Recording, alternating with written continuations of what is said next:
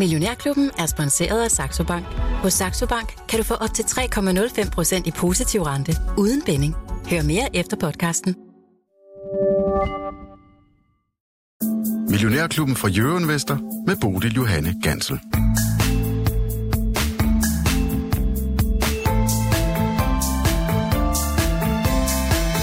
Det er mandag, det regner, og det er der også med lidt bævende knæ, at vi åbner dagens aktiemarked, for weekenden har været fyldt med bekymrende meldinger om den amerikanske finanssektor, og særligt den nødlidende Silicon Valley Bank. Det ser der ud til, at myndighederne har taget hånd om sagerne. Vi tjekker ind hos Johannes Møller fra M W Compounders lige om et øjeblik for at høre, hvordan det egentlig står til derovre. Vi skal også tjekke ind hos de private investorer, for her i klubben der er vi nemlig af den overbevisning, at investering er for alle, og man behøver bestemt ikke være økonom eller finansuddannet for at sig over det. Til gengæld så kan man måske læne sig op af nogle af de erfaringer, som andre private investorer har gjort sig, og øh, vi deler altså gode råd i dagens udsendelse. Vi har derfor inviteret en helt almindelig privat investor, en helt særlig dansker, Annette Heik. Godmorgen og velkommen til dig. Godmorgen og tak. Annette, øh, vi kalder det Vis mig din portefølje, det her, som vi skal igennem ja. øh, i dag, og da jeg ringede til dig for nogle øh, uger siden og spurgte, om du havde lyst til at være med, der var du stærkt begejstret. Det her med at tale om penge og mm. finans, det er jo for nogle øh, ret grænseoverskridende. Er ja. det slet ikke for dig? Nej, det er det ikke, og, og jeg har egentlig gjort det til en ting, fordi jeg synes, det er så ærgerligt, at vi ikke er mere øh, øh, åbenmundet omkring det. Egentlig også omkring løn og så videre, fordi jeg, jeg tror på, at det hæmmer os. Mm. Øh, vi bliver langt mere bange for det, end vi behøver at være. Så, øh, så jeg går meget ind for, at man taler højt om det. Og jeg er sikker på, at alle de kender dig, men for god ordens skyld, så lad mig bare sige, at nogle af de ting, der står på dit C V, det er, at du er sanger, entertainer, tv-vært, journalist, konferencier, ejendomsmægler, debattør og sikkert også meget, meget andet. Jeg forestiller mig, at du møder ufattelig mange spændende mennesker i, i dit hverdagsliv, Annette. Er der nogle af dem, som du kan tale investering med? Ja, øh, yeah, det er der muligvis nok, men jeg holder det egentlig til, øh, til to personer, som jeg, som jeg har i, i min helt nære kreds. Mm. Øh, det er min, min, min onkel John, ja. Ja. Øh, som, som har gjort det her til sin levevej, og som det vil være en stærk underdrivelse at sige, det har gået ham godt. Øh, og så min gode ven, Steen Nørrebjerg, som, mm. øh, som jeg taler om aktier med nu og da. Okay. Så det er helt, øh, altså folk, som er helt tæt på mig. Mm. Og så lytter du til Millionærklubben. Og det gør jeg hver dag, og jeg er så glad for det. Og det er dejligt. Lars Svendsen blandt andet. Ja. Lytter om til dig. Godmorgen og velkommen ja, til os. Den eneste skuespiller, jeg har hørt om, der var, var velhavende, det var, det var hende der, der spillede mis, hende, en gammel fromøge der. Hun skulle faktisk have pudet frygtelig mange penge sammen. Ej, det er jo næppe den eneste skuespiller, der er velhavende. Nej, det er nemlig. Ja, nemlig. Der er sikkert nogen, der har. Det skal jeg ikke gøre mig klog på. Men, men øh, hun var efter sigende, og hun var sådan en, jeg anede dårligt nok, hvem hun var, før hun dukkede op som, i den der rolle. Men øh, det okay. skulle hun faktisk ikke. Nu var der jo ingen, der havde sagt, at jeg er velhavende. Nej, nej, nej, nej. Men, øh. ah, men vi bliver i troen, Annette. Ja, det er godt. Du har investeret i lang tid i hvert fald, og vi skal ja. høre om nogle af de erfaringer, som du har, du har gjort dig. Nå, Lars Svendsen, ja. vi skal også lige starte ja. med at kigge på markedet. Hvad sker ja. der egentlig derude? Det ja. har været en hæsblæsende weekend med masser af nyheder fra den amerikanske finanssektor. Ja, det er jo det, at der har været en forskrækker, ikke, med den her bank i Silver, øh, hvad hedder det derovre, ikke? Øh, Silicon Valley, Silicon Bank, Valley Bank, yes. som så er, er sådan set er gået ned, men man til synligheden vil man redde øh, indlånerne fra, øh, fra at miste pengene. Mm-hmm.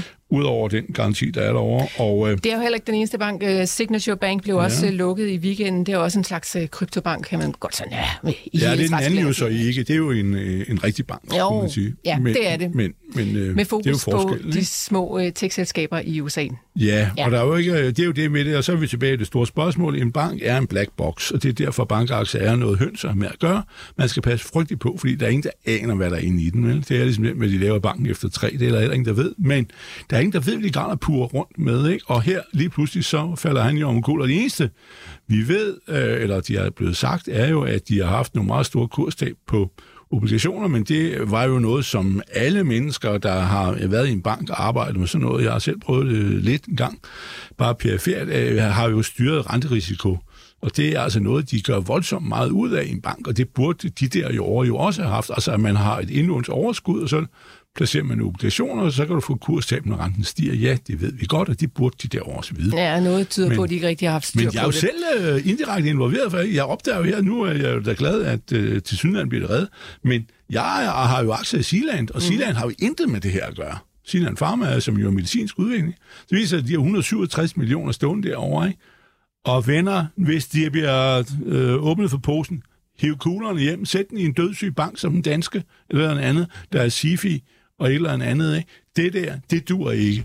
Ham SIFI, der, der som betyder systemisk ja. vigtige, systemic important financial ja. institutions. Men hvorfor en... tror du, at Danske Bank og alle de andre har så mange kunder? Det er da, fordi mm. de er store, død, syge og kedelige, og man kan stole nogenlunde på, at de også findes i morgen. Ja, du kom så... faktisk relativt indineret ind ad døren ja. her til morgen, fordi at, ja, den her nyhed jo altså, så var kommet ud i weekenden om, at Zealand Pharma har hundrede og tres plus millioner stående ja, i, øh, i øh, ja. Silicon Valley Bank. Og de har, så vidt jeg husker, en komma tre milliarder i kassen, ikke? Så de har altså parkeret tolv procent af deres penge cirka derovre, og øh, de brænder ni hundrede millioner af i år, ikke, på at udvikle noget. Det er det, der er meningen. Det er jo ikke, at de skal hælde dem ud. Er, så altså, de må lige se at få talt en, en, en kammerat i samtalen med finanschefen derude. Hvor øh, ligger din tillid lige pludselig til Zealand Pharma? Lars? Jamen, jeg har tillid til, hvad de laver. Medicinsk er korrekt, og de er på et godt spor. Også det med fedme og alt det der. De er jo sådan øh, en, en mini-novo i en spe, hvis det lykkes, ikke? Men, men, men det her, det er jo helt åndssvagt. Det er jo det, vi kalder det jo. Det der, som oplever nu, træfolk er det også, det er jo det, der hedder idiotlisten. Okay. Det er idiotlisten, der kommer frem. Der, der er ingen, der aner, hvor firmaen har deres penge i morgen. Så lige pludselig går noget ned om hjem, og så må de sige, åh, vi beklager lige meget. Vi har sendt, øh, hvad hedder det, jeg ved ikke, hvor mange års overhead-udgift øh, til Amerika. Og, og farvel, heldigvis, er, er, hvis eliten vil redde eliten i U S A, som det tilsyneladende gør, så ser jeg for kuglerne hjem, put dem i en eller anden kedelig dansk eller norsk bank, og så er det det. Tak for det. Nogle gange så, så er det ganske fornuftigt også at være kedeligt. Lige nu, yeah. der skal vi prøve at finde ud af, hvad der er op og ned i hele historien, og med S V B, Silicon Valley Bank, og det skal vi sammen med Johannes Møller, som kommer fra M W Compounders. Godmorgen og velkommen til, Johannes. Godmorgen, Bodil. Ja, altså, I har jo også amerikanske banker i jeres portefølje, og det er jo blandt andet derfor, jeg har ringet til lige præcis dig, Johannes. Kan du ikke lige male med den brede pensel for dem, som måske ikke er helt opdateret på, hvad der er, der foregår over i finanssektoren i U S A? Jo, altså vi fik jo sådan en, en, en lille chok der sidste uge. Vi har to amerikanske banker, den ene faldt otte procent, og den anden faldt fjorten procent. Og det er jo fordi, at der er nogle banker, der er kommet i problemer, fordi renten er steget, og så har de tabt rigtig mange penge på deres værdipapirer. Der er helt konkret to banker, som myndighederne har overtaget. Den her, der hedder Silicon Valley Bank, og så den, der hedder Signature Bank, som faktisk heller ikke er en helt lille bank. De har cirka en tredjedel af størrelsen af Silicon Valley Banks. Og myndighederne er så gået ind her hen over weekenden og har sagt, at vi sikrer, at indlånene ikke taber penge, men aktionærerne og efterstillet kapital, de skal forvente at tabe deres penge. Mm. Men noget af det, der også skete, det var jo, at First Republic Bank, den blev sat på børspause til at starte med fredag. Den faldt enoghalvtreds procent, og det virkede altså som om, at der var masser af helt almindelige private opsparer, som var inde og bare forsøgte at hive pengene ud. Altså, kan det her brede sig, Johannes, til at blive sådan en generel bankrun? Nej, jeg tror, det, der sker nu, det er, at der er en, en række banker, hvor aktiekursen er faldt sidste uge. Jeg ved ikke, jeg har ikke talt på dem, det er ti eller femten eller tyve, men det er noget i den retning. Og øh, så har myndigheden sagt, at de her to banker, de er simpelthen for langt ude, dem lader vi gå ned. Og så resten, der går de ind og laver en øh, backstop, altså de går ind og laver en, øh, nogle, nogle faciliteter nu, så de her banker, de kan få likviditet. Så, så jeg tror ikke, der kommer flere bankruns. Jeg tror sådan set, at myndighederne, de har fået sat en prop i hullet med de øh, tiltag, som de har taget hen over weekenden. Mm. Og det er jo altså blandt andet, fordi at Janet Yellen og company og øh, Jerome Powell selvfølgelig går sammen og, øh, og prøver at redde, hvad der reddes kan. Fordi hvis det hele, det vælter, det, det bringer jo mindelser tilbage til uh, Lehman Brothers. Uh, Johannes, tænker du også helt tilbage til den tid, og det, der kunne måske komme til at ske i den forbindelse? Altså, det her, det er jo en meget, meget usædvanlig bankrun, fordi normalt, altså jeg ved ikke, om det er nioghalvfems ud af hundrede, det kan være, at Lav, han har en statistik på det, øh, gangen, når banken, banker kommer i problemer, så er det jo, fordi de har tab på deres udlån. Det er jo helt usædvanligt, at banker de kommer i problemer, fordi de har tab på investeringsporteføljen, eller, på, eller har problemer med indlånene. Det er også det, der er tilfældet her, at, indlåns, øh, at indlånerne trækker deres penge ud. Øhm, og det er også derfor, jeg ikke tror, det ligesom er en systemisk kendelse, som er noget, der rammer hele sektoren, eller hvor vi har store problemer i hele sektoren. Altså det er lidt ude i randen af bankmarkedet, hvor der er nogle banker, der simpelthen har kørt deres investeringspolitik for aggressivt i forhold til de indlån, som de har. Men det er dog også bemærkelsesværdigt, hvis de ikke har styr på deres risiko, Johannes. Det er ret store banker, som vi er inde på. Er det ikke usædvanligt i dine ører? Jo, det er jo dårlig drift. Mm. Okay. Noget af det, som man øh, måske kan holde øje med i forhold til at finde ud af, hvor meget stress der er på banksystemet, det er jo altså interbankrenterne, altså hvor meget at bankerne sådan imellem hinanden sætter renterne op. Øh, ved du, om de sådan udvikler sig voldsomt i fredags, Johannes?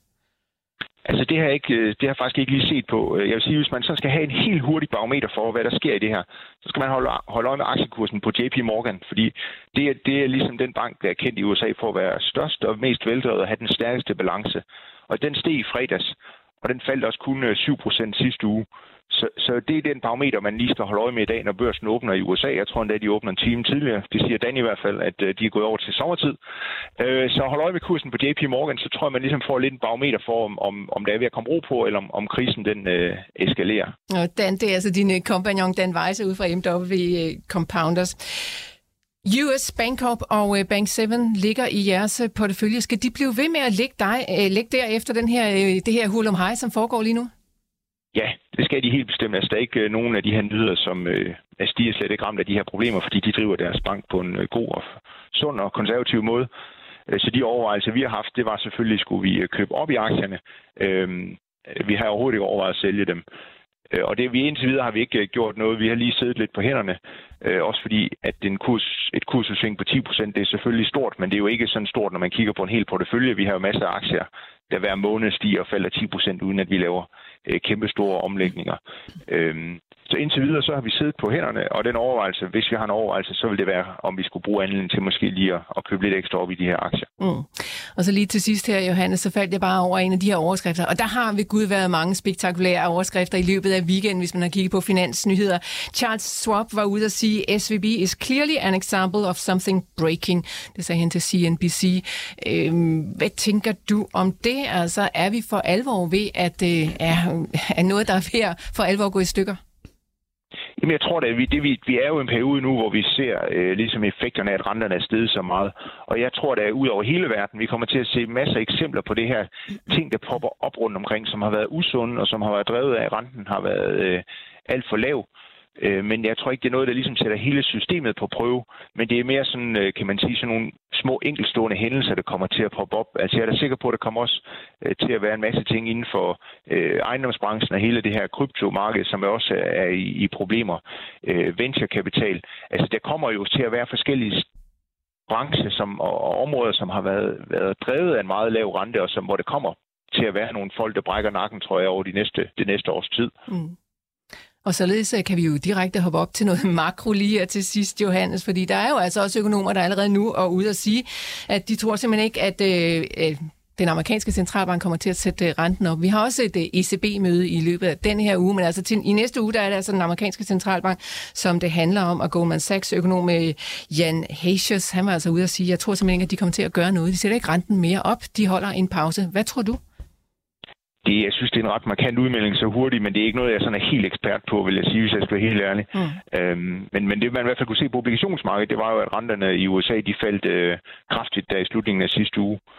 Øhm, så, så markedet priser i hvert fald ind, at, øh, at centralbanken kommer til at lave øh, væsentligt færre renteforholdelser, end man troede bare for en uge siden. Mm.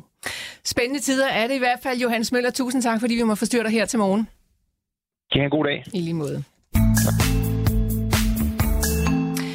Lars Svendsen, lad os lige ja. prøve at blive ved den der med centralbankerne. Kunne man forestille sig, at den amerikanske centralbank tænker, okay, nu skal vi lige passe lidt på. Vi skal ikke have hele systemet til at vælte. Vi må hellere lade være med at sætte renten op i en øh, periode nu. Nej, det tror jeg sådan set ikke. Øh, fordi øh, nu har man jo ligesom øh, sagt, at vi betaler hele regningen, ikke? Det er jo, det er jo staten øh, på en eller anden måde, skatteyderne, der skal betale en gilde. Fordi der er jo formentlig et gilde, ikke? Og, øh, og, og så øh, er det jo det, så må de jo se, hvad der gemmer sig i banken, fordi det er rent nok, eller det, den historien er jo, at det er kurssæt på obligationer, fordi de har haft ligget ind med det, men det er jo så, øh, det er jo sådan noget, altså, at overhovedet kan forekomme, det er jo, det er jo latterligt, altså, det er jo sådan noget, Finanstilsynet skulle have været efter dem for mange år siden. Jamen sådan er det tit, der sker, når der, når der sker de her store ja. ting i markedet, Lehman Brothers gik øh, konkurs, altså man kan jo godt sidde bagefter og sige, det var da latterligt, at det skete, men det skete jo. Ja, men det er en historie, de kommer ud, men der kan jo ske noget, der kan jo dække sig over, og meget i det med blackboxen, ikke? At der kan være mange andre problemer, ikke? Og jeg tror, at det bliver en bank, hvis jeg forstår rigtigt, hvad de laver, det bliver svært at sælge, fordi de har arbejdet med så mange mærkelige ting. I øvrigt står der på vores side her, Jørn Vester, at de også skulle have et kontor i København. Mm. Øh, men det kan jo være, det at Zealand var hen og afleverer sine et hundrede og syvogtres millioner. Men, de har i hvert fald i London, men, har jeg bemærket, ja, fordi at, men, øh, men, øh, den, den britiske finansminister ja, var jo også, også ude at sige, at de er også i dialog, i tæt dialog med Centralbanken, ja, med Bailey, om hvad der skal ske, og hvordan de kan sikre sig ja, ja, opsparende. Ja, ja. Jeg vil kun sige om det der, og ikke for at stå og være en sur gammel mand og alt det der. Det er stort set præcis det, jeg har frygtet, og har jeg solgt alle mine bankaktier, det er, at renten kommer til at stige. Nu er den så faldet lidt lige nu, og der er en pause, ikke? Men renten kommer til at stige, og det kommer til at gøre ondt på finanssektoren, ikke? Mm. Hvor alle, den almindelige storytelling er, at renten stiger, så vil bankerne tjene flere penge. Ja, det gør det også lidt. Rentestigning er godt, men meget er noget lort. Og det her er forholdsvis meget, og at de så er blevet kørt vildt over, og sådan er et nok særpræget til, fordi jeg mærker, det kan lade sig gøre. Men så vi må tørre sveden af panden og være glade for det, og Siland må se at få sine penge hjem i en frygtelig fart, og så finde en stor, kedelig bank. bank. Ja, jo mere kedelig, jo bedre. Jeg, jeg, får, jeg, jeg har flere gange i mit liv været udsat for unge mennesker, der kommer og siger, jeg kunne godt tænke mig at arbejde i en bank, det er så spændende. Så sagde jeg altid sagt til dem, spændende? Nej, det er det mest dødssyge, du overhovedet kan arbejde. Det er at være en bank.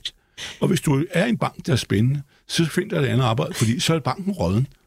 Altså, det er jo det, et banker er. Karriererådet kommer vi også med her fra Millionærklubben. Ja. Tusind tak for det, Lars Svendsen. Du, man skal høre noget om investeringer. Din fætter, han praler altid med en fantastisk timing. Det var, da han købte Novo Nordisk, men der er mange måder at gøre det på. I dag der skal vi høre om din Annette Heik. Det er tid til, vis mig din portefølje. Lad os lige starte i hele det her hejs omkring mm.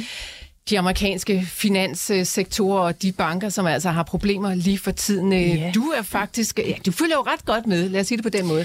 Yeah. Og du har solgt ud af dine amerikanske aktier, inden alt det her skete. Hvorfor ja, det har jeg. Gjorde du egentlig det? Ja, og det øh, kan være svært at forklare, men jeg øh, var øh, og har igennem mange år været overvejende i øh, det amerikanske marked, øh, og havde en øh, rigtig, rigtig stor portion af Nvidia og Apple, indtil for nylig. Jeg har også nogle forskellige andre, men, jeg, men, men det var ligesom der, hvor jeg var, var størst eksponeret. Så øh, for en tre ugers tid siden, så er jeg ude at spise med min store søn, og så siger jeg bare til ham, at jeg har sådan en grum fornemmelse af marts måned og, og Amerika. Jeg kan ikke forklare det. Jeg har bare... Så sagde han, mor, sidst du havde det sådan, der fik du ret.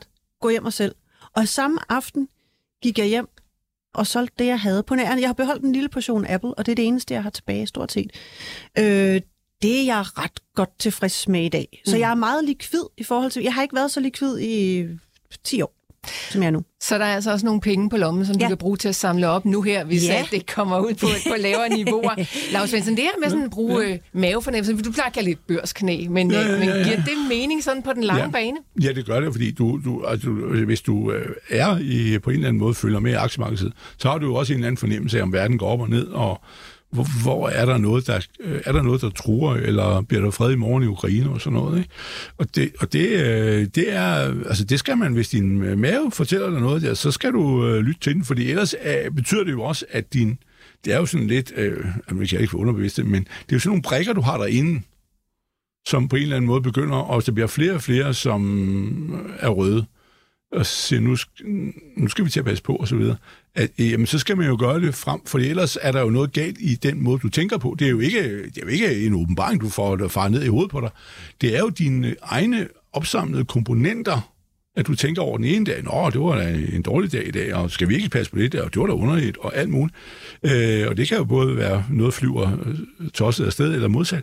Men, men, men, men det er jo lidt, det er jo dine egne komponenter, du samler sammen. Så bare på et tidspunkt, så må man sidde og sige, øh, oh, så kigger man på det hele, og nu er det lige pludselig sig altså noget betænkeligt ud, så siger, ja, men så holder vi lige en pause. Så det er altså ikke finansguderne, der taler direkte til dig, Lars Svendsen. Men for mig, der handler det meget om, hvilken risiko ja. man har det godt med, når man øh, lægger sig på hovedpuden om aftenen. Annette Heik, hvad for en øh, risikoprofil vil du sige, at du har? Jeg ligger i øh, høj risiko. Mm. Øh, jeg kan godt lide det der volatile marked. Øh, jeg er dog ikke det, jeg kalder hovedunderarmen. Jeg er slet ikke til øh, bitcoin og de der ting. Det, det, jeg, det føler jeg er meget af hovedunderarmen, og jeg vil heller aldrig gå ind i Tesla. Det ved jeg godt, det er der helt mange, vildt mange, der synes er åndssvagt.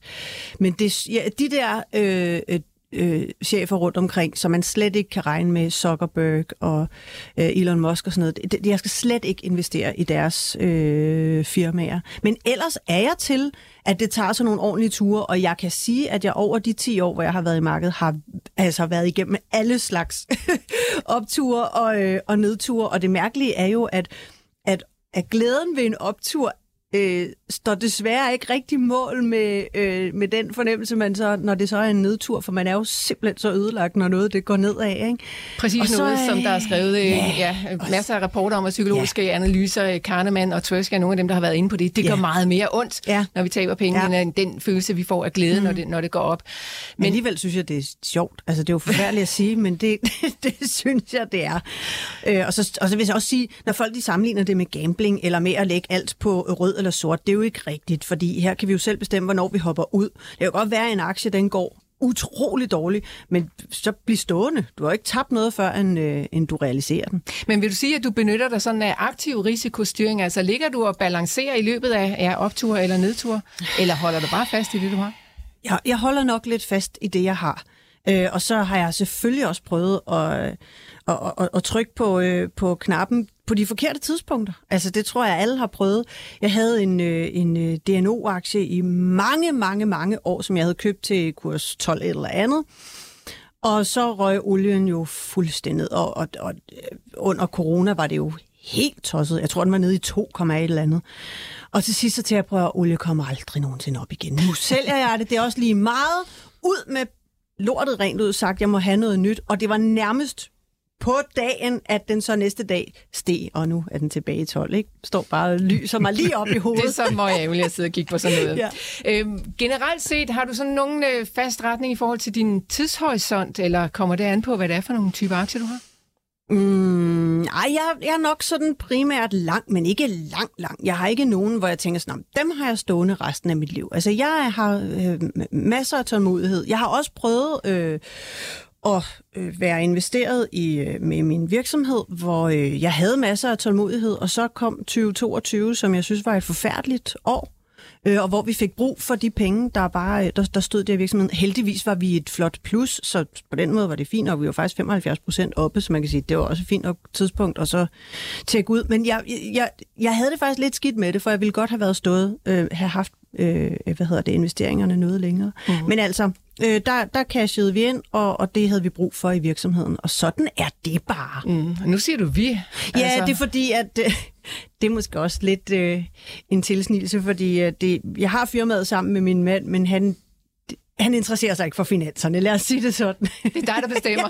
Ja, yes, hundrede procent. Sådan. Vi skal høre lidt om, hvordan du har sammensat din portefølje. Ja. Altså, hvad er det for nogle aktivklasser, som du sådan tager med i betragtningen? Nu sagde du, Bitcoin var i hvert fald ikke en Ej, af dem. Er det kun det er det. aktier, du kigger på, eller hvad gør du? Ja. Okay, det, det. Ja, det lyder landevejen. Det, det, ja, det er kun aktier, og jeg, jeg, har ikke, jeg har ikke prøvet at være investeret i obligationer. Mm. Øh, jeg har været længe om at gå ind i det danske marked. Jeg har ofte været sådan øh, tillokket af det, og jeg har mange gange irriteret mig over, at jeg ikke var i Bavarian. Og det, den har jeg så købt godt op i for nylig. Ja, det har du ikke været glad for, eller hvad? Fordi det, det går ikke så godt, som vi godt kunne tænke os. Mm. Men altså, den tænker jeg, det er fint. Jeg har, jeg har også øh, gode gamle J P Møller. Det er også sådan en, hvor jeg tænker, den, den skal jeg have i mange år. Så den, den er helt fin. Jeg ved godt, at lige om lidt, så kommer der noget udbytte. Det bliver selvfølgelig rart. Og jeg ved også godt, at derefter går den ned. Det er fint. Den står vi i i lang tid. Mm. Men, øh, men jeg er som sagt øh, meget likvid i øjeblikket, og, er, og skal derfor... Jeg, jeg tænker faktisk, jeg går ud herfra med en anbefaling fra Lav, øh, om hvad jeg skal øh, placere de her øh, midler i. Og jeg vil sige det sådan her, jeg, jeg er ikke en, der har øh, ti til tyve forskellige aktier. Jeg har typ øh, seks stykker. Mm. Ja, ikke meget mere. Og så er jeg godt meget. investeret i dem. Okay. Der skal ske noget. Altså, man skal helst kunne ses og kunne mærkes, både når det går den ene vej og den anden vej. Dagens udgave af Millionærklubben her denne mandag, den er altså til dig, der er ny på aktiemarkedet, eller til dig, der bare er privatinvestor, og vil prøve at læne dig lidt af nogle andre erfaringer fra nogle af dem, der har gået vejen før dig. Vi har Annette Heik i studiet, og Lars Svendsen er her også, til at give gode råd til, hvis man gerne vil ind i aktiemarkedet. Og hvis du har spørgsmål eller kommentarer, så er du velkommen til at skrive til mig på toogfyrre toogfyrre nul tre enogtyve. Du skal bare huske at starte din besked med Mio.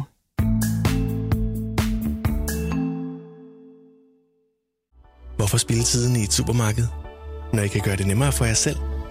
Med Nemlig Erhverv håndterer vi jeres indkøb, så I kan bruge tiden på det, der virkelig betyder noget i jeres virksomhed. Nemlig også til erhverv.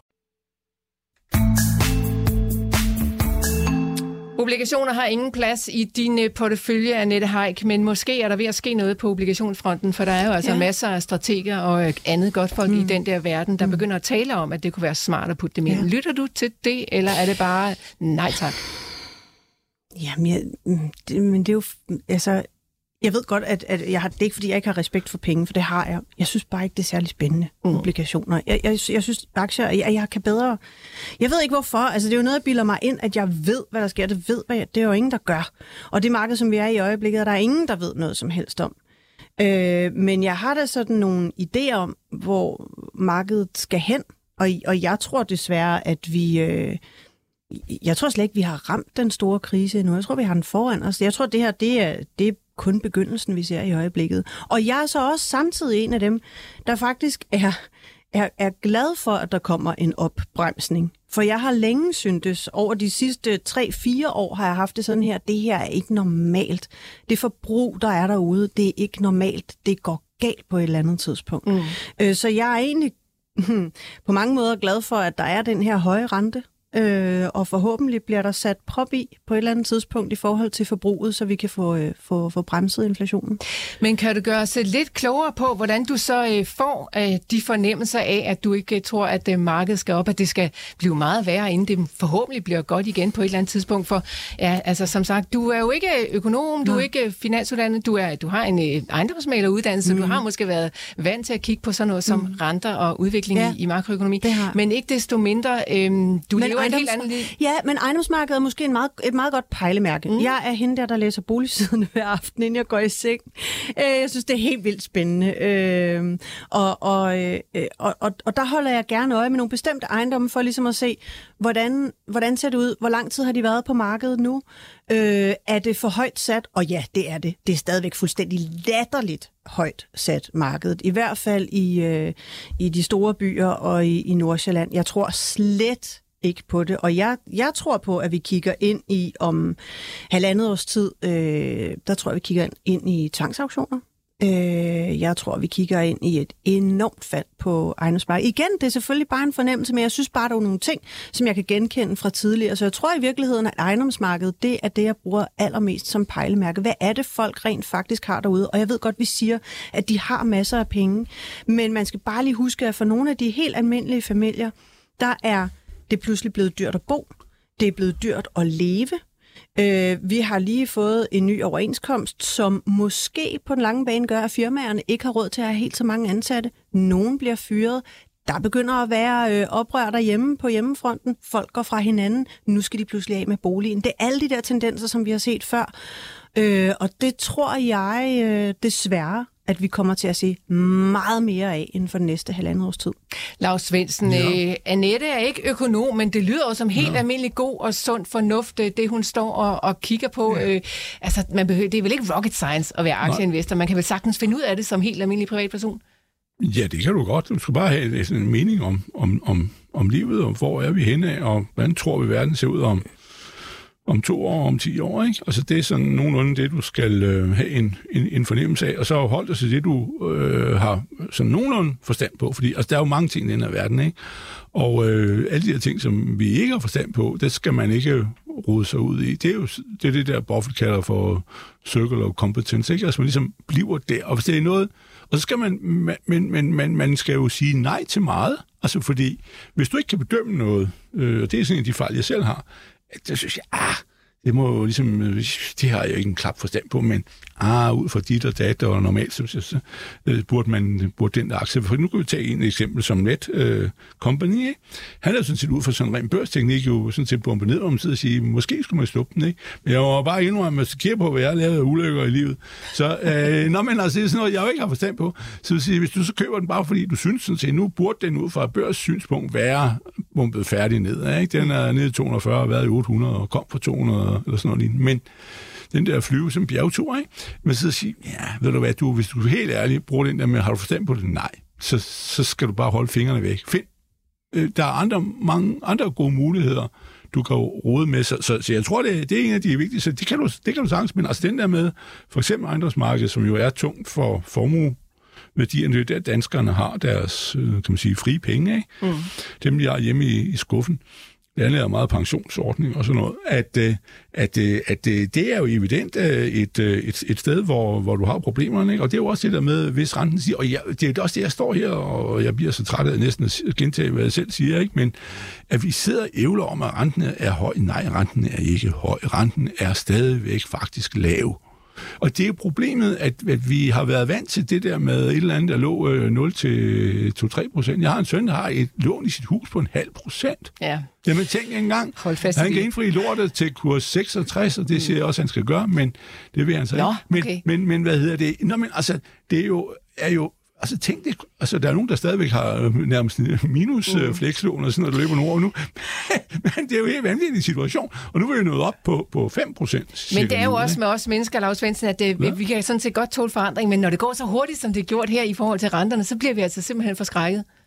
Jo, men så er det lidt også på, hvem er det så, du sidder og hører på, og du hører på, på alle dem, der sidder og siger, at uh, her, nu skal de holde en pause, og nu må Fed lade være med at sætte renten op, og bla bla bla, fordi der er en, der er vagtet ind i gæret og et sted, og staten skal alligevel betale tabet. Hvorfor skulle han så tage hensyn til det?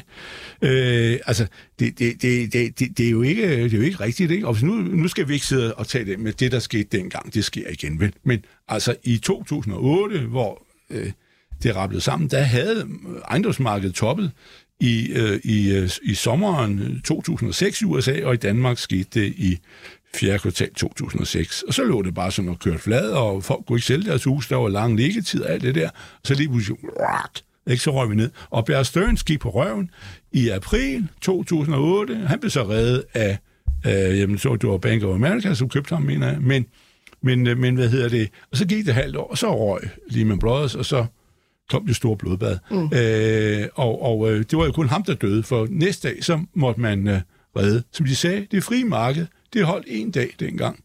Ja, lad, lad stå, lad falde, hvad ikke kan stå. Ikke? Det var en dag, og dagen efter, da næste var på vej øh, nedenom og hjem, det var, hvad hedder det, øh, det der, øh, ham, der gav øh, garantier øst og vest, ikke? Øh, jeg kan ikke hjælpe A I G, det, jeg kan ikke huske. A I G, ja, okay. Forsikringsselskabet, ikke? Yes. Som jo var finansgarantier. Men, men så sagde man, ah, nu, nu redder vi alt, ikke? Okay. Nå, øh, Svendsen, ja. vi skal også... Ja. Øh, du, du kan lige stå og tænke lidt over det, fordi Annette, hun smed også et spørgsmål øh, nærmest videre til dig, ja, om hvad det er på aktier. Så det kan du sådan lige stå ja, og overveje. Ja, jeg vil bare gerne jeg... spørge, hvordan tænker du? Hvordan finder du tingene? Hvordan... Jamen, øh, jamen jeg, vil, jeg vil ikke stå og bryste mig af, at jeg finder dem alene. Vi, vi snakker rigtig meget. Altså både, jeg vil sige, min, min, min onkel John, han kommer og decideret med nogle anbefalinger engang, ja. anbefalinger engang imellem, og så kigger jeg jo lidt på det. Øh, og det plejer at være meget godt, det han siger. Øh, men ellers er han så er økonom, det, eller har forstand på... Det, det har han, han har absolut forstand yes, på det. Godt. Øh, så, så det er nok en meget god idé at lytte til ham. Øh, men, men, øh, men ham tager man næste gang, ikke? Derudover, ja, ja, lige præcis. Men derudover bliver jeg jo faktisk nødt til at sige, måden jeg holder mig opdateret på, det er jo ved at lytte til det her program. Altså, det er her. Jeg tager små notater, jeg har sådan en lille liste, hvor sådan, åh, den skal jeg lige huske at kigge på, den skal jeg lige huske at kigge på, og så går jeg ind, og så kigger jeg gerne over sådan en femårsperiode, prøv at se, hvor har den ligget henne, hvor er den nede, hvor er den oppe, øh, øh, øh, ja, og så mærker jeg efter, om jeg, om jeg tror på det, og for, på det, her på det seneste har jeg ikke rigtig haft held i sprøjten, jeg er i Chemometic, og jeg er i Bavarian, og det ser ikke godt ud nogen af stederne, men altså... Men det kommer igen. Det er jo ikke dårlige selskaber, og det er det, jeg så lige siger til mig selv. Prøv at høre. Det er gode, ordentlige selskaber. Vi ved, hvad de laver. Det er ordentlige ting. Det er ikke nogen, der ligger på grænsen noget sted. Så der bliver vi bare stående, og så lukker vi øjnene for, at det ikke går så godt lige i øjeblikket. Så det lyder som om, at du har rent faktisk sådan lidt en fast metode, inden du investerer i selskaberne. Ja, laver du sådan decideret... Øh, altså sådan makroanalyser Nej. eller mikroanalyser eller noget ned i, inden du sådan slår til? Nej, det kan, det kan jeg ikke bryste mig af, jeg gør. Altså, og jeg er ikke teknisk analytiker heller, men, øh, men selvfølgelig kigger jeg på, hvordan den har, hvordan har den bevæget sig over. Ja, en femårsperiode, det synes jeg er et meget godt, øh, det giver et meget godt indtryk af. Øh, har den nogle toppe rundt omkring? Hvor langt nede har den været i den her periode? Vil jeg kunne holde til, at den gik derned igen? Ja, det vil jeg. Øh, nå, men så er det fint nok. Og nogle gange så gør jeg det, at jeg... Det lader jeg faktisk mærke til, at det var det Jackson, der sagde det forleden dag med, at så, jamen, så køb en, en, en god portion, og så vent på, at den falder, og så køb en portion mere. Mm.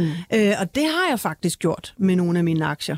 ja. øh, hvor jeg har tænkt, okay, den ligger meget godt nu, og så er den alligevel faldet, og så har jeg tænkt, ja, så køber jeg lige en portion mere, når den er godt nede. When you're in trouble, then double. Ja, yeah. Et godt saying i vores land. Jeg elsker alle de der udtryk. Ja, præcis. Annette, men må jeg må spørge om noget, fordi det virker som om det, du fortæller, jeg kender jo ikke, hvad du har i posen derhjemme, mm. men det er som om, at du jo heller ikke har noget. Det kan godt være, at du er frisk med det, du sidder og siger, vi har nogle heste, ja. der kan løbe hurtigt, men det er jo heste, som er øh, rated. Altså, det er ja. jo sådan nogle heste, der...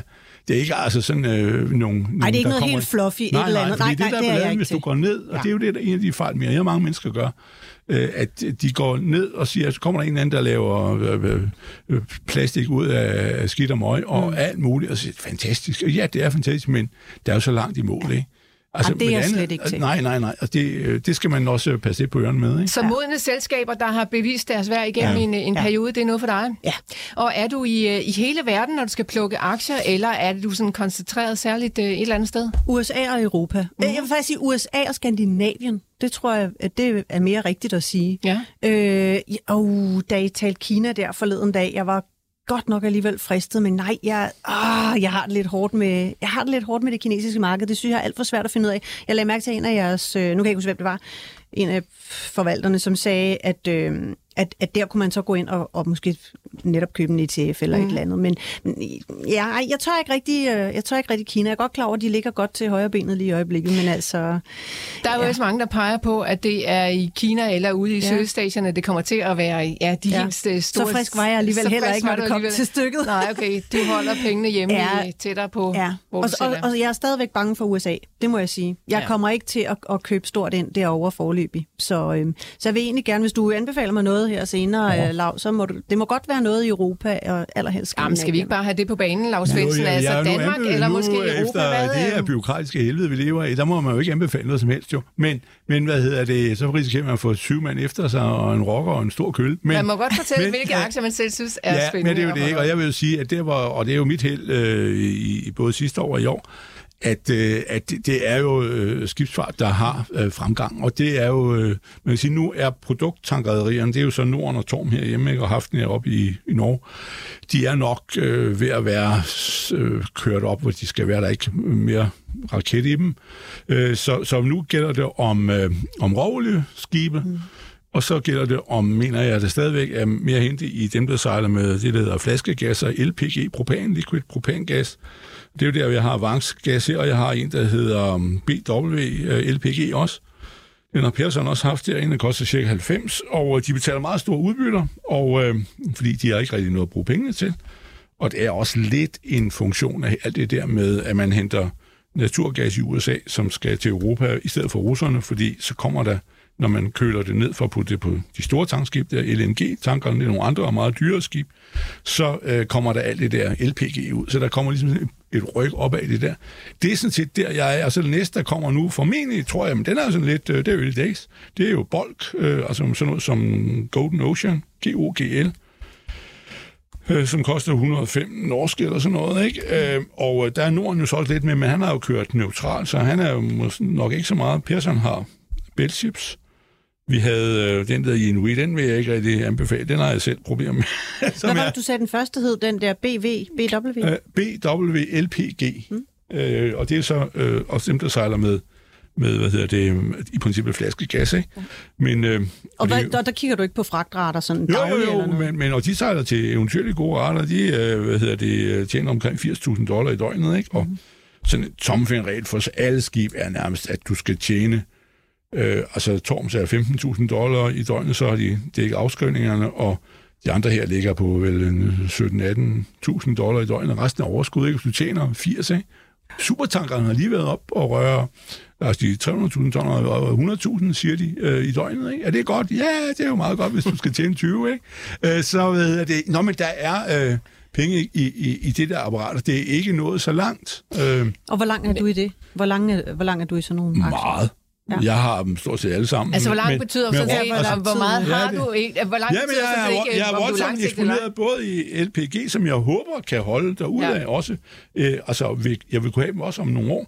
Jeg mener, at øh, de skal tyve til femogtyve procent højere op. Altså nu, det tror jeg faktisk også, de vil kunne holde distancen derudaf. Mm. Øh, hvor, hvor, øh, altså, og som øh, tre år, så kan der sagtens være problemer på, på Wall-skiben. Det er jo sådan noget, der, mm. det svinger med. Men nu er de på vej opad, og det er jo der, hvor jeg har jo et par stykker herinde. Øh, det er jo den der til Sarkos, øh, som er konkurrenceskab på torsdag, som også har, han har alle mulige skibe, øh, men inden for tanken, men, øh, men øh, han er, han er, det har simpelthen været sådan en uleset inden at performe dårligt mange år. Koden er T N P. Og så har jeg Nordic American Tanker, som også er, han koster fire komma nul syv, ikke? Og der regner jeg jo med, ja, hvad tror vi er potentialet? Altså, jeg har jo sagt, Nordic American er fem komma fem til syv, øh, og... Øh, Og øh, til Sarkos, øh, der er det er meget. Mm. Det, er, det kan blive overordentligt stort, men det er et mærkeligt foretagende. Men øh, når Annette ja. spørger, hvor ja. langt du er, så ligger der måske også et andet spørgsmål gemt der, som handler om, hvis jeg forstår det rigtigt, Annette, hvad er din tidshorisont? Altså, hvor lang tid skal vi vente? Ja, ja, men altså, det er jo der, hvor øh, jamen, vi, vi, øh, det er jo i gang. Så ved jeg, de er sådan set allerede voldsomt i gang. Det er mere et spørgsmål, om du tør du hoppe med på bølgen, eller så siger, ja, nu er de allerede raset ud. Og det er de nok ikke. Man siger Frontline, der er et af verdens største tankrederier, både i Norge og i U S A. Han koster cirka to hundrede, og den er jo lidt dyr, men øh, kan nok meget mere. Der har jeg jo så skiftet til den der Euronav, E U R N er koden, som de prøvede på at købe, og det er gået lidt i udo, men det kan jo komme tilbage, mm. øh, på, på, at de bliver enige om et eller andet. Øh, og der mener jeg faktisk, der er mere der, men nej, nej, nej, det er... Og hvis der bliver... Øh, Altså, det værste, der kan ske, det er, det er jo så, nu kommer det ind med risiko, det er jo, hvis, der, hvis du forestiller dig, at Rusland, der bliver fred i Ukraine, ved at Rusland bryder sammen. Og så Rusland, det går ud som eksport, de kan ikke eksportere, de tager, og jeg cirka seks millioner tønder ud i verden, deroverfra i døgnet. Så er det bare nogle andre, det er sådan en bytteri, ikke? Øh, nogle andre, der køber det nu, inderne og kineser og sådan nogle. Men, så kommer der til at mangle olie. Og det, jeg synes, det er worst case for, for tankmarkedet, fordi øh, man slæver. Det er cirka halvtreds til femoghalvtreds millioner tønder i døgnet, der bliver sejlet væk i verden, så resten kommer frem med pipelines, ikke? Så, hvad hedder det, og hjemmemarkedet, sådan nogle steder. Mm-hmm. Men så du godt se, hvis der lige pludselig er seks millioner ja. tønder, der mangler, så for olieprisen ryger derop, ikke? Ja. Det er også det, jeg vil sige, nu skal men er du, du ikke investeret i olie? Er du investeret i olie? Fordi øh, det er der meget lidt. Ja. Men jeg er begyndt, og det er, jeg vil flytte mig fra tank og over i olie, fordi det er jo også... Jeg har meget, både tank og L P G, men balladen er jo, at hvis der bliver problemer med, med olieprisen, de ryger, så er det tankmarkedet ud over. Så derfor, øh, altså det er sådan set, øh, nødt til at sige, hvor galt kan det gå, ikke? Ja. Der er meget risiko. Nej, Annette, ja, jo, Annette, men, det kan være, at du skal tilbage ja, i nogle ja, af de der olieaktier. Ja, men det er faktisk ja. overvejet Equinor. Øh, mm. og, og, ja, det er jo så bare en meget stor og fin en, ikke? Ja. Og det er jo så problemet. En stor fin en. Jamen det er jo, det er ja. jo sådan en af... Og han har meget gas... Øh, og han tjente jo vildt på gassen sidste år, men øh, det er så problemet med ham, at, øh, at den er lidt, dels med gaseksponering, og så at den er lidt... Altså, du ved, hvis, øh, hvis en aktie, som alle kender, mm. og kan forbinde noget, det er det samme de der, der sejler med flydende naturgas. De aktier er også meget dyre, fordi alle kan jo se, det er det, der er brug for. Mm. Okay, jamen så, brrr, så kører det op. Og det gjorde det også... Øh, øh, Equinor var jo oppe i fire hundrede sidste år, mm.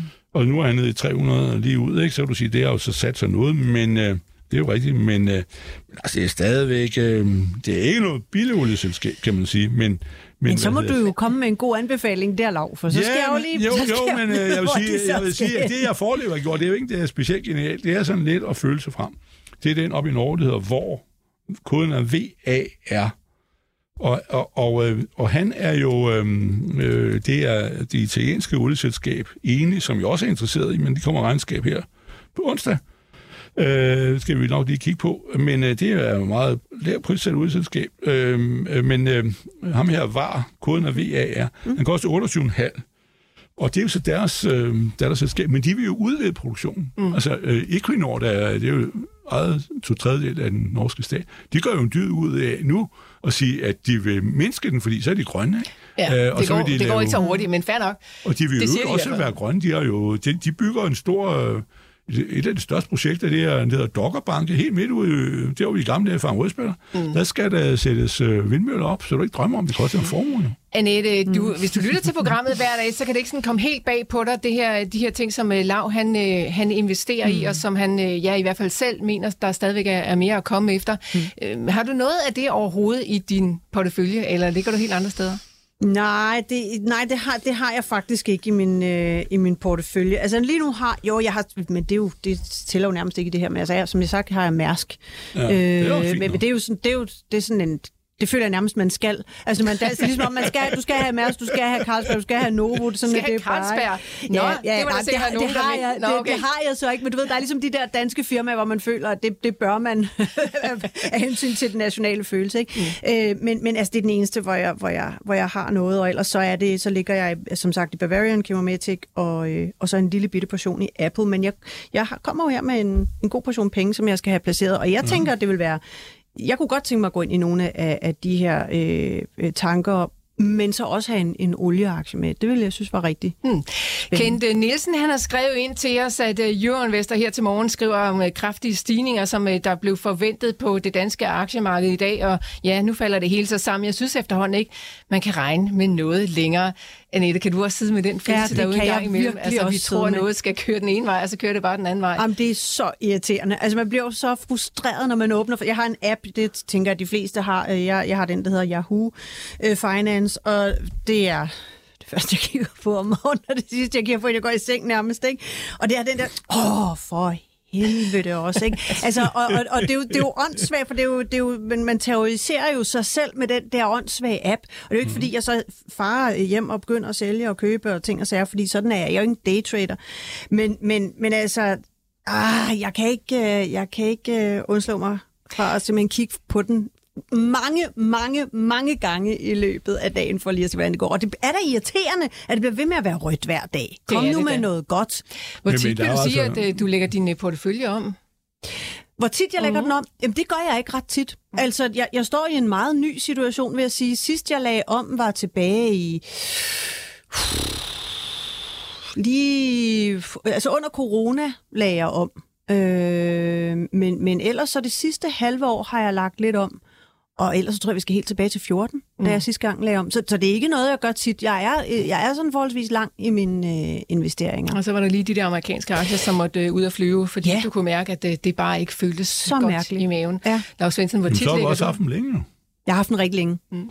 Ah, men rigtig længe. Ja, ja, ja. Altså, den bedste investering, jeg gjorde, det var faktisk Nvidia, for jeg købte det, før ja. de splittede aktien, ikke? Så, så pludselig havde, gik ja. jeg jo fra at have øh, ja. et hundrede og halvtreds til at have seks hundrede styk, og det er klart, det var rigtig godt. Jeg tog et billede af på et tidspunkt, hvor den var allerhøjst. Det var nok den dag, jeg så skulle have solgt. Ja, det har været, det været smart. Hvad har været din værste investering, kan du huske det? Ja, for den har jeg endnu.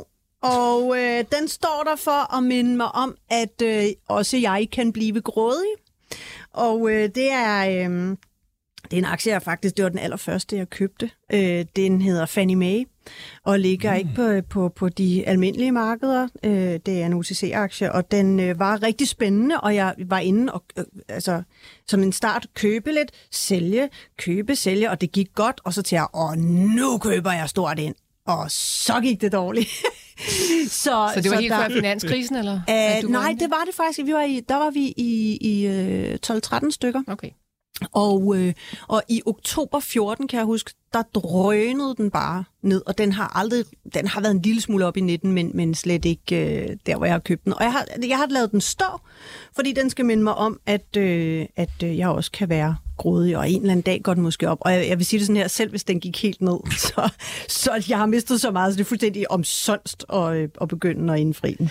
Fannie Mae og Freddie Mac, vi taler rigtig meget om den på et ja, tidspunkt. Det er jo sådan en realkreditlignende ja. institutioner i, i U S A. Ja. Lars Svendsen, jeg holder ja. slet ikke øje med dem mere. Gør du nej, det? det, det jeg Nej, det er ikke er... Nå, no, okay. Svendsen, kan du ja. huske, hvad din værste investering har været? Øh, ja, jeg har haft et, et enkelt, som er gået i nul, øh, men så... men fordi jeg ligesom har, jeg har ligesom sagt, nå ja, nu, så må, nu er det faldet... Hvad var det for en? Ja. Kan du huske det? Nej, det kan jeg vel, det er dårligt, men øh, hvad, hvad det end har været, men øh, jeg har haft øh, nogle, nogle få sådan nogle ting, og jeg har jo også nogen nu, hvor jeg er blevet... U W Bunkers? Ja, nej. Mm. Den, ja, den havde jeg faktisk herinde, det er rigtigt. Men mm. jeg har ikke haft den selv. Okay. Øh, men øh, jeg har købt den bagefter for at hjælpe en mand til skattemæssigt ting. Men, øh, der var en mand, der skulle hjælpe. Men mange, ja, men, øh, mange men, gode investeringer har det så heldigvis også blevet jo, til igennem. Jo, jo, jo, men jeg har nogenlunde der kunne navigere udenom de der. Men der er jo nogen, som øh, på en eller anden måde ender i randstenen. Og det er jo så typisk der, hvor jeg er kommet galt afsted. Men det har jo været sådan nogen, hvor der har været sådan nogen, det de ligesom taler om. Det er sådan noget en stor idé om et eller andet. Det her, det kan blive helt fantastisk. Det er Europa og hele verden, og, men det er, der er syv mand, der sidder og råder, og det skal lykkes. Det ender med ingenting, og de skal udvandes igen og igen og igen og igen og igen.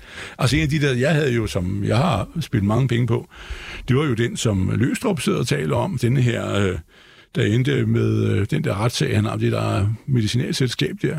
Det hed jo Lifecycle Pharma, som blev så til... rent faktisk jo lykkedes med noget til sidst, og så blev købt. Men øh, jeg nåede jo at, at sponsere det der selskab, men jeg ved ikke, hvor mange penge, øh, inden, inden at det så... Øh, de var sådan helt nede og, og, og vendte, så blev de så købt op. Men, der, men uanset det, så fik de jo kun... Altså, de var børsen kurs treogfyrre, og de skændte sig om indfri til kurs seks. Mm. Altså, så, hvad hedder det, der var jo, den var nede i en krone eller firs øre. Ja. Det lyder heller ikke som noget, du kan finde på at røre ved. Nej, nej, nej, nej, nej, nej slet ikke mere. Øh, nej, nej, men du har ikke været investor i, sagde du, ti år. Ja. Øh, har du nogen, altså aktiemarkedet giver, siger vi sådan i snit syv procent om året i afkast. Har du nogen idé om, du har gjort det bedre eller dårligere? End, jeg har gjort det væsentligt bedre. Ja, okay. Jeg tror, hvis vi... Øh... Ah, hvis vi sådan breder det ud over årene, så tror jeg, jeg har haft en gevinst på omkring halvtreds procent. Om året? Nej, nej. Altså, ja, jo, det kan du sige, altså, men i, nej, nej, ikke om året. Men i okay. alt, altså, jeg har fået de penge, som jeg har smidt ind i sin tid, der har jeg lagt halvtreds procent til, ja, okay. da jeg har indfriet dem. Lars Svendsen, har ja. du nogen idé om, hvad afkast du egentlig har leveret i løbet af de sidste ti år? Nej.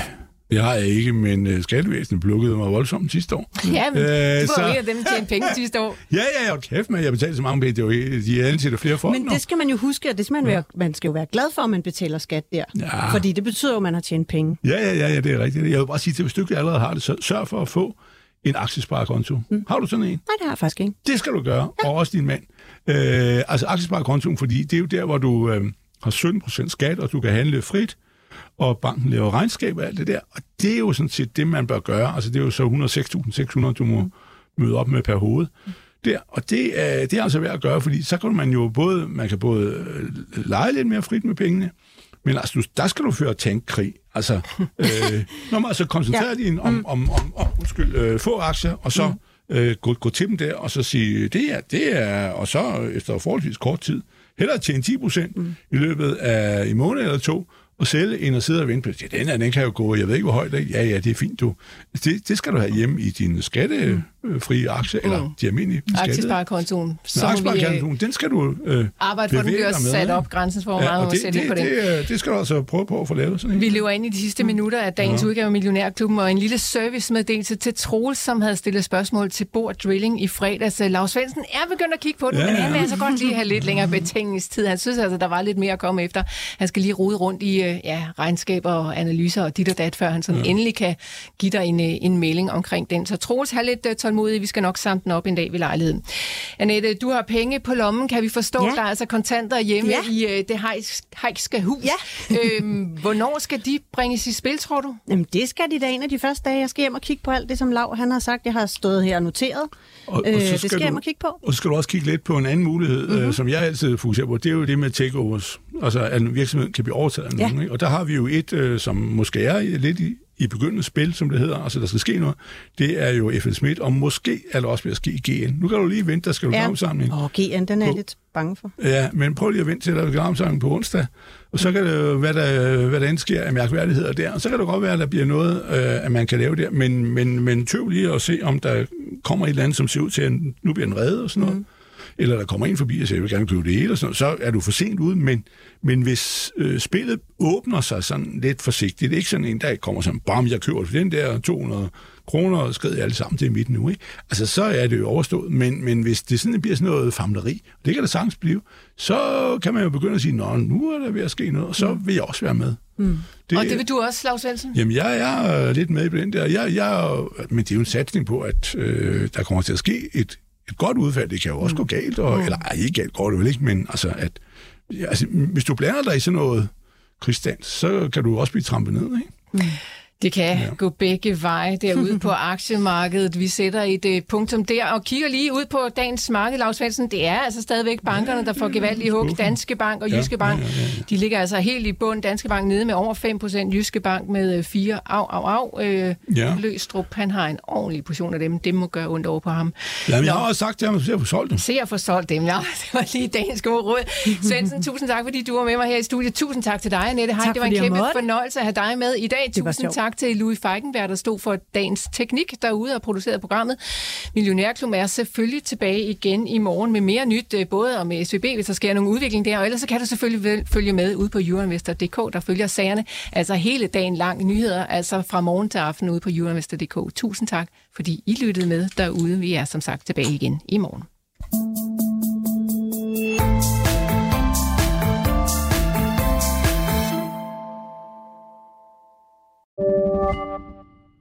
Podcasten er sponsoreret af Saxo Bank. Forbrugerrådet Tænk anbefaler en aktiesparekonto i Saxo Bank. Med en aktiesparekonto i Saxo kan du investere i dine yndlingsaktier, E T F'er og investeringsforeninger til en fordelagtig afkastskat på kun sytten procent. Fra tyve fireogtyve kan du indsætte helt op til et hundrede og femogtredive tusind ni hundrede kroner. Det er gratis og tager kun få minutter at oprette en aktiesparekonto. Opret en gratis konto på saxo bank punktum d k og find inspiration til din næste investering.